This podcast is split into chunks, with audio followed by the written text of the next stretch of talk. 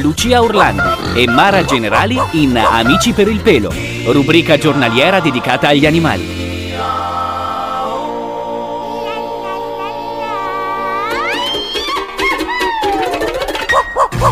Amici per il pelo, oggi è una giornata speciale, è il 17 febbraio e si celebra la giornata mondiale del gatto. Chapeau a questo bellissimo gatto. Lucia, tocca a te.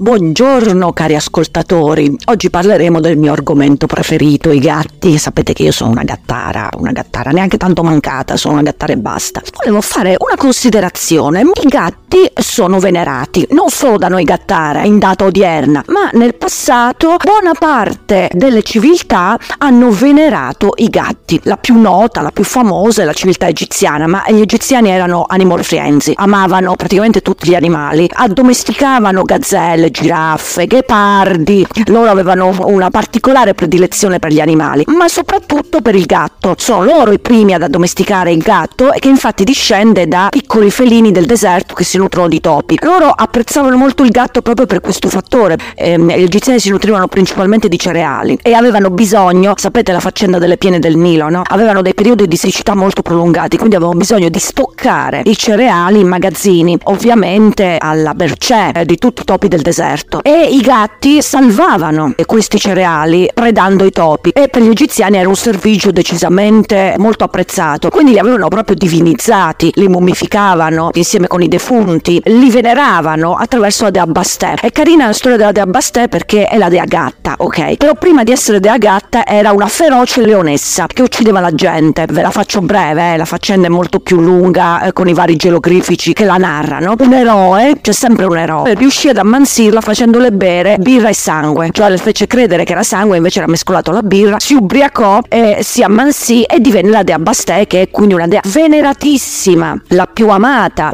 e la più venerata proprio per queste ragioni in realtà molto pragmatiche, molto pratiche. Lucia, non solo gli egiziani che sì lo hanno amato moltissimo, gli hanno dedicato un sacco di templi, un sacco di pitture, statue eccetera, anche in altre parti del mondo il gatto è stato veneratissimo.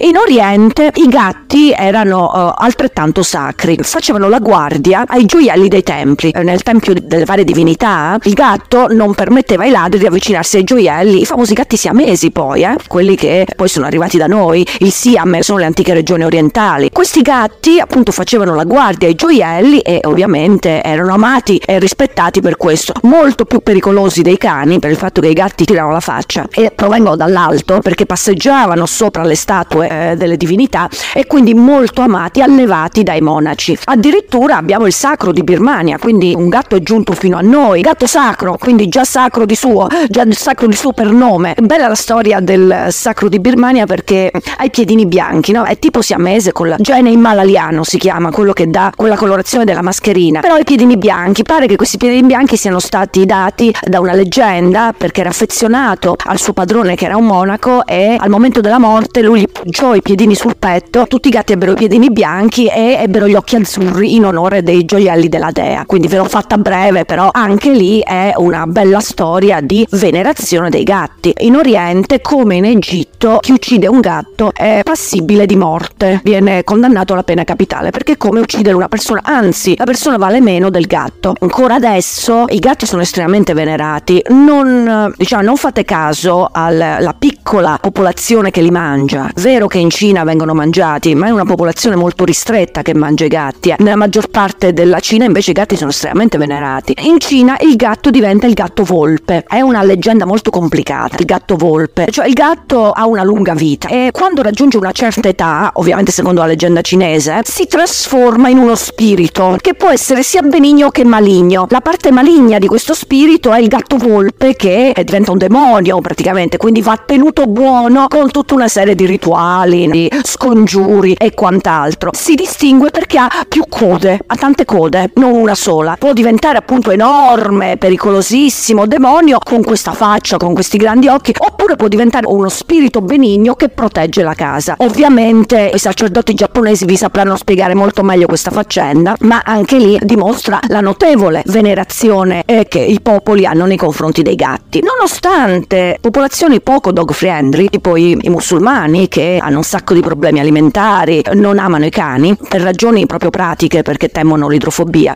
Invece amano particolarmente i gatti, quindi anche in popolazioni diciamo non molto amanti degli animali il gatto viene amato e rispettato. Maometto aveva un gatto, aveva un gatto suo personale, si chiamava Wenza, una femmina, e lui perché l'amava così tanto che una volta che dormiva non osò disturbarla e dato che dormiva sul suo mantello, sul suo vestito, ha tagliato una manica del vestito pur di non svegliare il gatto. Il gatto apprezzò molto questa gentilezza e si inchinò, fece una, una riverenza al profeta che per ricambiare il suo affetto gli disegnò la M sulla testa. I gatti um, egiziani, il Mao egiziano che è comunque di quelle zone, è famoso per la M sulla testa, ma anche i nostri soriani, se li guardate bene, hanno una chiazza, diciamo, a forma di M. La tigratura Tabby prevede una forma di M sulla testa. Ora, magari la M la troviamo noi con la nostra fantasia, no? Però effettivamente è una tigratura che ricorda la M di Maometto, cioè l'affetto che lui aveva per questa preziosa gatta. Anche guardando verso nord abbiamo degli stimatori dei gatti. Anche nei Celti, quindi anche presso i Celti, i gatti erano venerati perché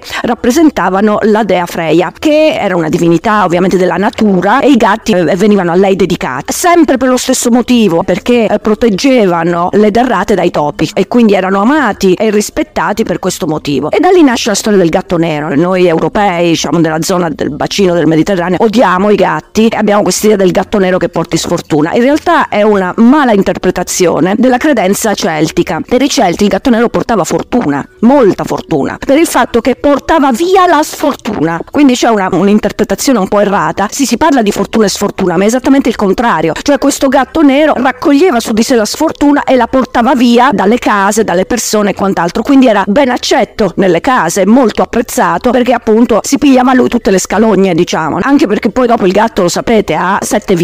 Poi sono diventate nove, no? Gli sono date qualche vita in più perché nove è il numero magico europeo. Ma in realtà le vite sono sette, eh? che poi in realtà non sono sette vite, sono sette spiriti. Dato che appunto il gatto è nato egiziano, per la religione egiziana gli esseri umani, le persone e ovviamente coloro elevati a rango di persone, quindi anche gli animali domestici, avevano sette anime. Dentro di, di noi albergano ben sette anime. Un'anima che al momento della morte si va a ricongiungere con l'infinito, un'anima che fa da fantasma, un'anima che eh, ritorna ai suoi cari, un'altra anima che fa la migrazione, incontra la divinità e viene giudicata dalla divinità. Adesso anche lì i sacerdoti egiziani vi sapranno spiegare molto meglio questa faccenda delle sette anime, che erano tutti nomi Ba, Ka, ma questi nomi così. E è ovvio che anche il gatto doveva avere sette anime, no? Quindi non ha sette vite, ha sette anime. Solo in Europa, nei tempi del Medioevo, il gatto era mal visto. Ma è interessante il motivo, no? È interessante il motivo di questa inciviltà, di questa incredibile civiltà. Per gli antichi romani il gatto non esisteva, cioè non, non erano interessati al gatto, ma la civiltà romana era estremamente inclusiva, molto probabilmente molto più evoluta delle civiltà successive. E il gatto venne incluso con le divinità egiziane, orientali, potevano benissimo mettere i loro tempi e venerare il gatto. Ai romani non gli interessava nulla di quello che la gente venerava, loro gli bastava che uno pagasse le tasse e riconoscesse l'autorità chiaramente dell'imperatore. Un bel modo, sei benvenuto paga le tasse e mh, ti è concesso tutto, stai tranquillo. Uh, I templi che veneravano gatti pullulavano eh, nell'antica Roma. I romani non lo avevano come animale domestico, lo impararono dagli egizi come animale domestico. Loro avevano il furetto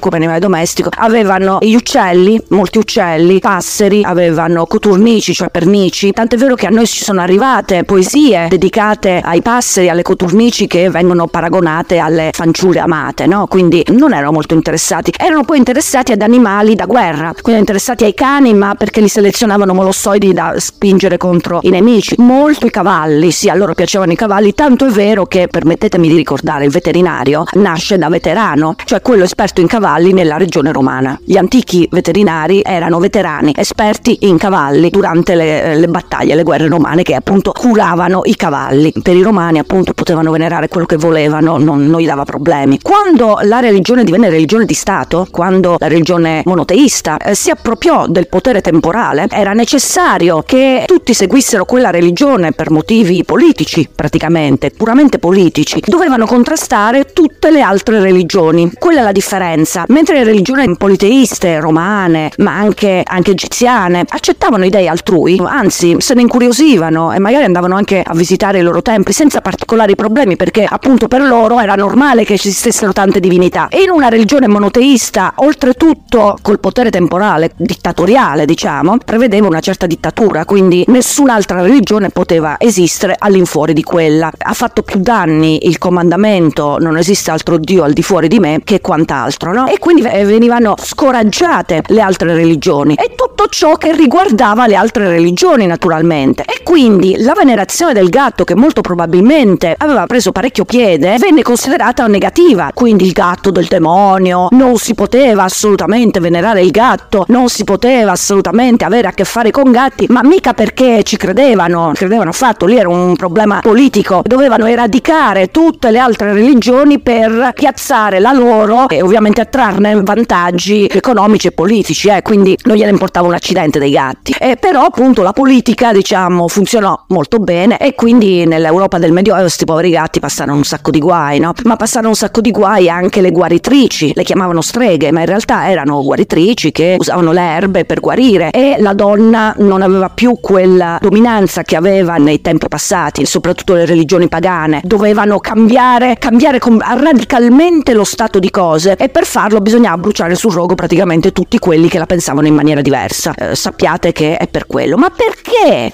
veneriamo il gatto? Cioè, ma perché ci piace così tanto il gatto rispetto al cane che tutto sommato non se lo fila poi nessuno? Ma io lo so perché. Perché il gatto fa le fusa. Le fusa del gatto sono una delle cose più fantastiche, più rilassanti, più deliziose che si possano trovare in natura. Eh, quel rumore continuo ci fa tipo mantra, ci rilassa, eh, ci aiuta a superare le tensioni sia emotive sia fisiche. È per quello che per buona parte cioè, delle religioni questo gatto è stato ascritto a divinità proprio perché cura, protegge, a differenza di altri animali che per carità sono eh, apprezzati amati lo stesso, ma non hanno questa caratteristica in più che è quella delle fusa. Secondo me i nostri cani domestici stanno imparando dai gatti a fare le fusa. I gatti sono davvero speciali. Venerate dunque i vostri gatti eh, nella giornata del gatto, buona giornata del gatto a tutti e, e naturalmente omaggio e salute a tutti i gatti di casa. Buon 17 febbraio a tutti voi, un bacio a tutti i gatti del mondo. A domani qui su Amici per il pelo. Ciao! Lucia Orlandi e Mara Generali in Amici per il pelo, rubrica giornaliera dedicata agli animali.